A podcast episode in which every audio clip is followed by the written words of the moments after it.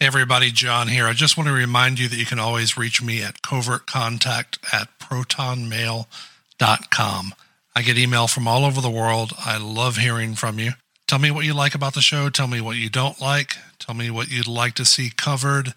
If you have some guests that you'd like to see on the show, let me know their names. And if you'd like to be on the show yourself, reach out. Let me know.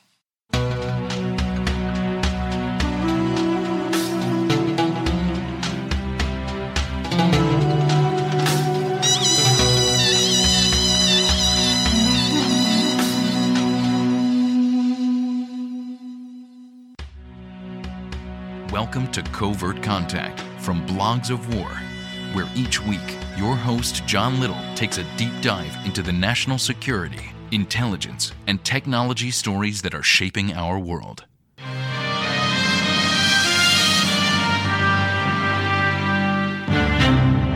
All right, welcome to Covert Contact, episode 115. I am your host, John Little.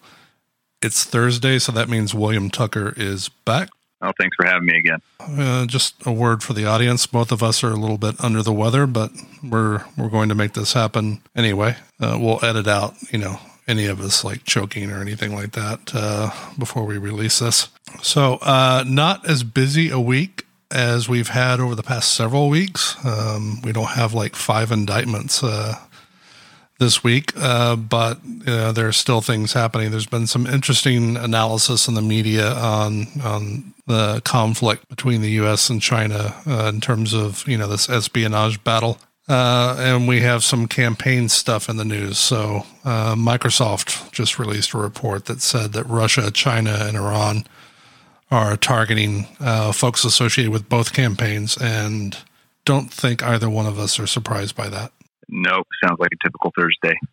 um, yeah, I, I mean, for those who, who don't know, I mean, we're we're obviously familiar now with the 2016 um, uh, issue with Russia, the uh, the Mueller report, and all that. But it's important to understand that there's always been something called malign foreign influence in U.S. elections going back uh, decades. You know, there's uh, there's a good thing on for reading. I, I, call it light reading. It's it's obviously not. But if you go to the uh, the CIA library online and you can look up the uh, Venona project, uh, V E N O N A, and you can see some of the um, some of the attempts at that time by the uh, it was a, it was the Communist Party of America. There was some Soviet influence there, uh, where they were actually approaching individuals uh, that they believed that they could co-opt within the U.S. Uh, government, uh, and these were politicians. Uh, some of them obviously politicians, but um, you, and it's just a good example of how far back this this actually goes. Uh, what makes the 2016 and now this 2020 campaign a little more unique is that um, we're just using that that new nifty, sexy cyber vector. Um, and everybody likes to say cyber for some reason. It's cyber, cyber, um, cyber. Yeah, um, but uh, it's it's still it's the same old game. It's just using a new vector to try and get uh, get inside campaigns to spread influence, disinformation, that sort of thing. So this is an age old game. Um, unfortunately, it's it's become a a campaign issue uh, between the two uh, major parties, which is which really unfortunately screws up a lot of uh, good analysis and good discussion of this issue. But uh, it is what it is, politics. But yeah, no. So no, this isn't surprising whatsoever. So Microsoft has a has a really good uh, internal team for dealing with this kind of stuff. There's a lot of debate going on around this story about you know which countries are, are favoring uh, are are focusing and attacking which candidate and what that means and I don't, I don't know what your take on it is, but I look at that with a lot of skepticism. You know, they say if you know China is primarily focusing on Biden, or or or you know Iran is mostly focusing on Trump or Trump Trump officials it's hard for me to believe that they wouldn't work all angles of this, and these are just this just happens to be what we're detecting. Yeah, I'm sure that's true. And, and as you know, any um, any anytime you use a cyber vector, there's going to be so many thousands, if not millions, of hits on some of these uh, um, whatever server you're using. So if you're using, say, a, a dedicated campaign server, you know that's going to get pinged uh, immensely it just is. Everybody's looking for those ways in. But one of the things that I think it's important to point out with um, with something like this is we can't always focus on who's attacking which candidate or which yeah. country is trying to bolster a candidate. It's kind of normal stuff. Instead, what we have to focus on is the reason why they're doing this is to under, uh, undermine our confidence in our institutions. That's really what this comes down to. Yep. Uh, and and disinformation does that and works quite well. I mean, how many how many decades has it been since the uh, uh, the East Germans put out that nonsense about the CIA uh, creating HIV? Right, and it's still out there. It's really unfortunate because yeah, like this is a really good point. I mean, it's a it's an attack on our entire process, uh, and unfortunately, the environment is so fractured and so politicized right now that we're not we're not looking at it like that. I mean, there are there are folks and you know more at the ground level uh, working on some of these issues that are, but it, it gets politicized way too quickly. Yeah, it certainly does. Uh, but the good thing is, is when some of these things are investigated, if it gets to the point where you actually have to open a specific case, say into an individual, then that becomes something a little, little more tangible, and perhaps a little bit more open to criticism. And uh, of course, we've seen that. But um, it's it's one of those things you can't swing a dead cat without hitting a politician that wants to talk to somebody and is looking for a little influence. So um, that's that, that's just the nature of it. But also, yeah, it's it really it is unfortunate that uh, the current environment is just not conducive to good, rational discussion of these issues. Yeah, and I, I'm still surprised that we're talking about this like it's a a novel or surprising thing. I mean, to to imagine that that hostile states wouldn't use, I'm going to say it, cyber uh, to undermine a process like this is just incredibly naive. I mean, we should be working with the assumption that they are, all of them are, and they always will be. And it's not, you know, it's not something that ha- that started in 2016. Although, you know, I mean, obviously we're seeing a scale issue and things like that. But th- this needs to be part of our persistent conversation and and preparedness for uh, conducting elections.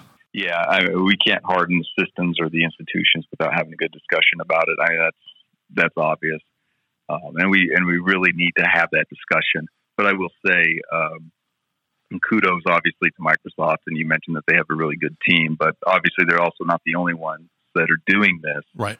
Uh, that there's a lot of private U.S. companies that have decided to set this up on their own um, and a lot of them do not have that government contract or that government, um, I guess, push to say, "Hey, you need to look at this." They've kind of done it on their own.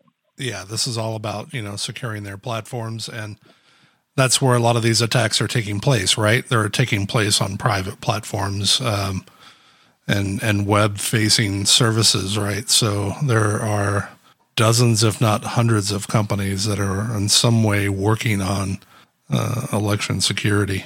Yeah. So, and I, I, don't mean to insinuate that it's altruistic because I'm, I'm sure part of it is, but there's also, yeah, you have to protect your brand. And I know I've said that on this podcast repeatedly when we talk about that insider threat is it's protecting your brand.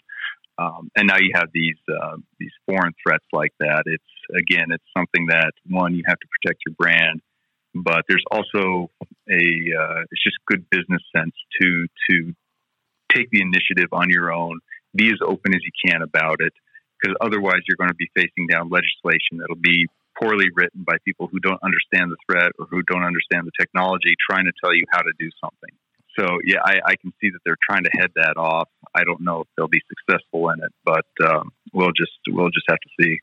Now, if we could just get U.S. universities to uh, be that proactive, there's more news this week with uh, the U.S. canceling over a thousand visas for Chinese nationals. Uh, many of these are graduate students and researchers. Uh, and that, you know, of course, uh, if anyone has listened listened to the last several episodes, we have a lot of problems in that arena yeah, more than a couple. And I, and I, know we've hit on the on this visa issue and just the disruption. Basically, is what this is. Right. Um, but this is, I think, there's a good good uh, point to be made that the government really needs to be a little bit more open about um, what they're looking at and how they're going about it. it. This is this is something that's uh, I, I, think that one of the few aspects that's really bugged me about it because I know this has been a problem for a long time, but uh, the outreach to the universities has actually been outstanding. I know the FBI has complained on numerous occasions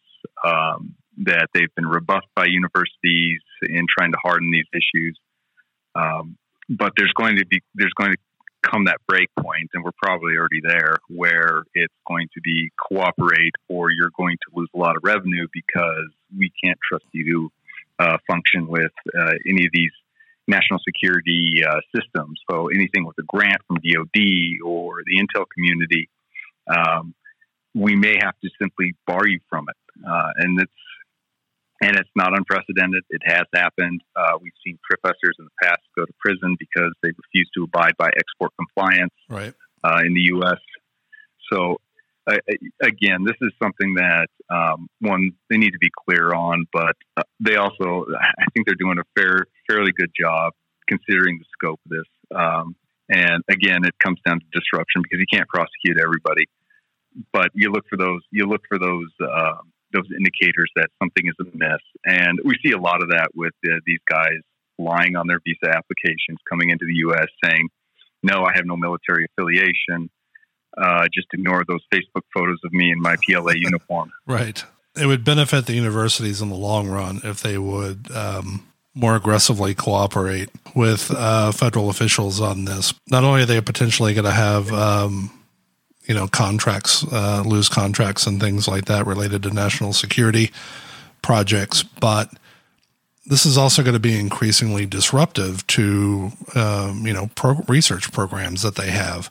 And you know, you could look at years of work and millions of dollars going down the drain uh, because of a sting operation, or you know, folks getting busted or whatever. Or not, not to mention all of that IP just going back to China.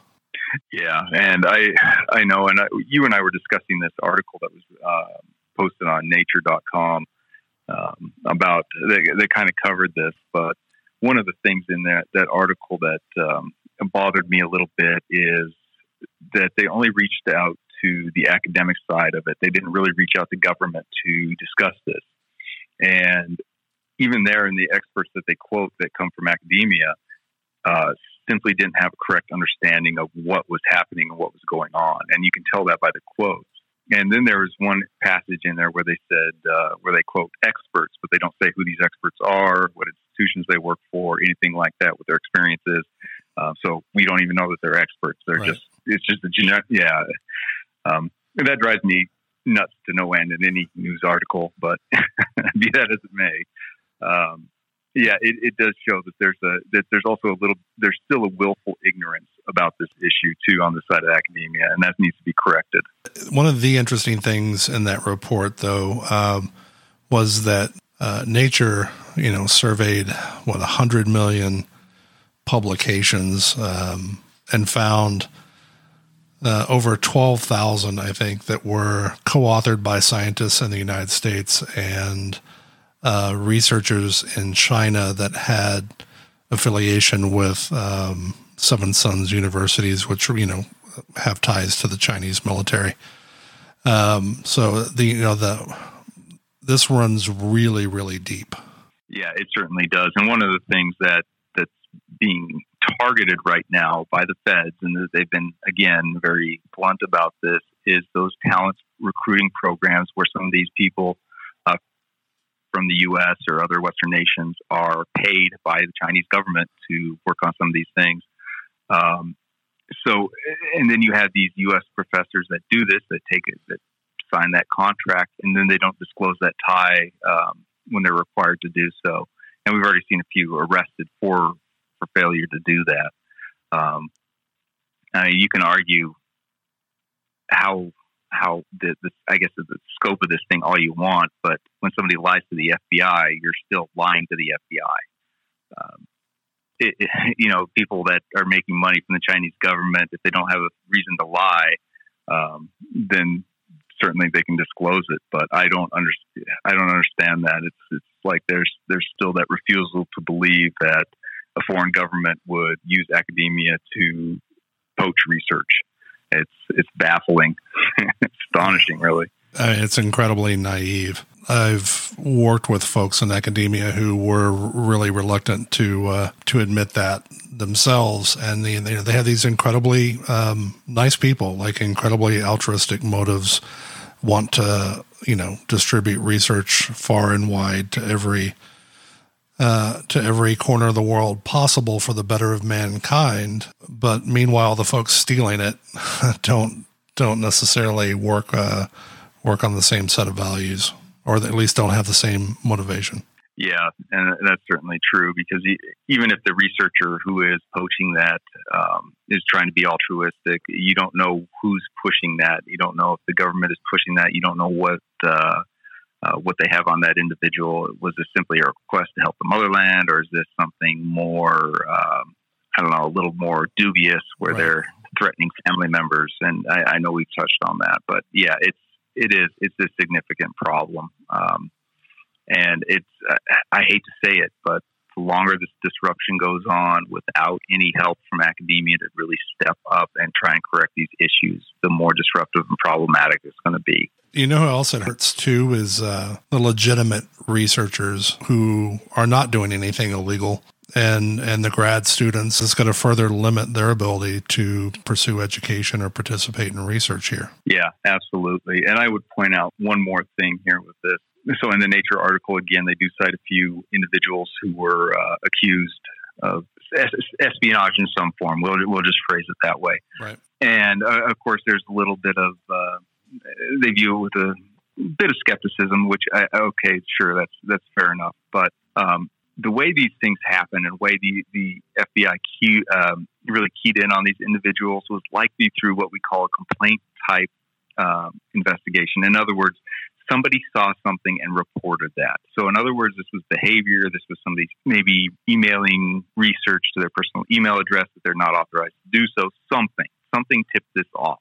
Okay, so it's not the FBI just reaching out to anybody who has a Chinese surname and targeting that individual. Right. No, it, that's what tipped off the case was that somebody saw something that was wrong.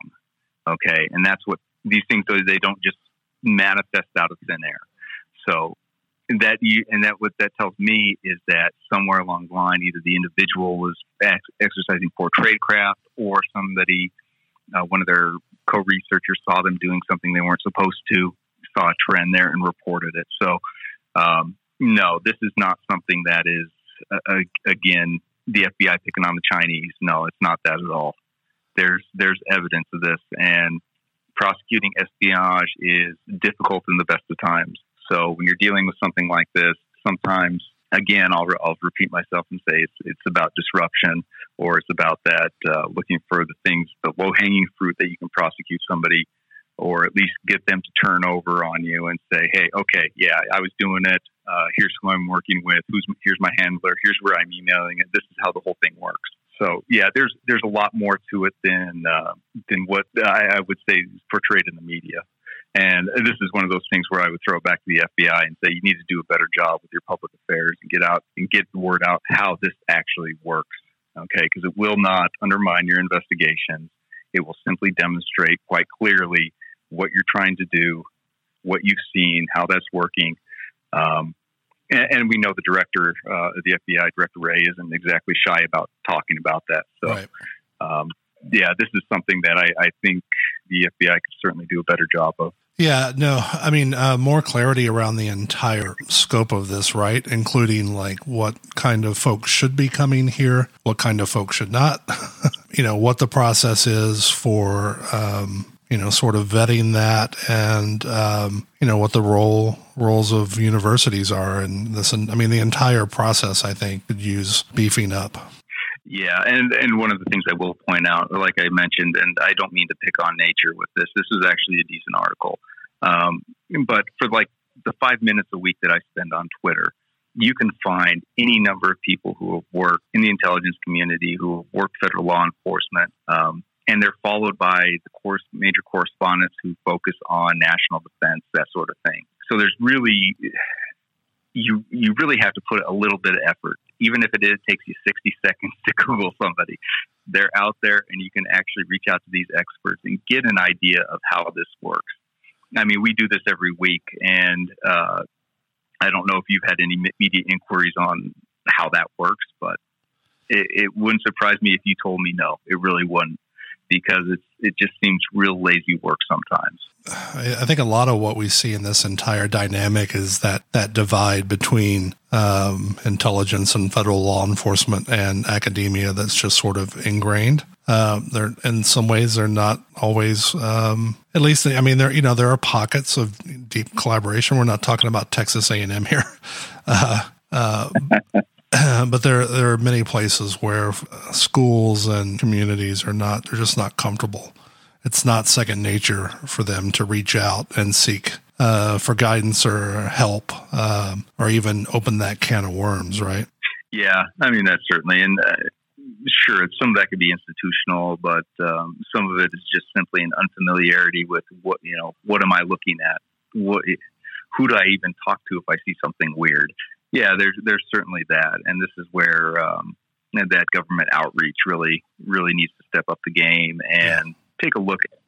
At, I'm not saying they're not doing it, but it's very hard to say, "Hey, I'm with the government and I'm here to help." I mean, yeah, it, it is. It, it, really is. But um, sometimes, you know, you, you, you really have to bite the bullet and go in there and and say, before you have a problem, here's some things that we're seeing elsewhere. You should be aware of it. You know, and and maybe maybe that'll be enough. I don't, you know who knows, but uh, it, it's something that you have to make the effort. Yeah, we tend to do these things in surges, right? And that's the thing is, uh, uh, it sort of has to be persistent, and it's, it's, you know in the FBI's case, it's amazing how much outreach is is needed, right, across like the spectrum of what they do. So it's I'm I'm sympathetic to the challenge of that. Um, yeah, well, when you consider there's what like ten thousand special agents at any given time, um, and they don't all work espionage, obviously, right? Um, and then your outreach, you're looking at academia, everything from uh, let's just say manufacturing to chemicals to medical, any industry that you can think of. Yep. Um, they have to touch. So yeah, it's it's a daunting task, but it's one of those things where you have to sometimes just put out that blanket request, "Hey, we need help." Um, yeah, and there's just there's still so many so many people and organizations who don't realize that that they can call the FBI and schedule a visit, share their concerns and what they do, and and start that conversation discreetly. It doesn't necessarily mean that their lives and their you know everything's going to spin out of control, and you know they're there primarily to protect companies and protect their, their intellectual property and, and organizations. And they know how to do this and do it discreetly in a way that's not disruptive. Yeah, they do. If you're seriously concerned that you know everything is going to spin out of control when you engage the FBI, then maybe you you you have a larger problem, right? That that you need to acknowledge and and uh, you know, burying your head burying your head in the sand is it's not uh, going to advance the long term goals of your organization at all. Yeah, and this is one of those things where you can also be a little proactive too, and, and reach out to some private security consultants. Um, and there there are some really good ones out there who do specialize in this sort of sort of thing, um, like insider threat, espionage, etc., uh, even sabotage and they can talk you through a few processes. They can walk you through some of your policies. And that way, you're not reaching out to the government and you know airing any dirty laundry that you may you may or may not have or may not realize you have. Um, but it sometimes doing that and spending a few thousand uh, goes a long ways to mitigating uh, the long term threat. Yeah, and uh, that long term threat comes from a lot of different angles right now, especially since there is so much proactive work being done here enforcement and disruption are are are seriously ramping up. So the time to get ahead of that is right now. Um, because we we have uh, a long wave of of disruption and stepped up enforcement ahead of us. I think. Yeah, yeah, I think that's I think that's very accurate. Well, uh, we'll wrap it up. I think this is the longest we can talk without keeling over. Anyway, we'll see.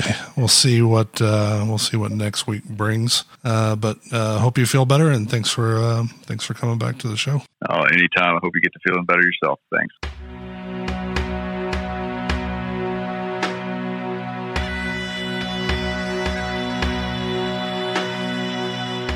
You have been listening to Covert Contact from Blogs of War. This podcast is produced, written, and hosted by John Little. Follow John on Twitter at Blogs of War and join the conversation with hashtag CCBOW. Thanks for listening.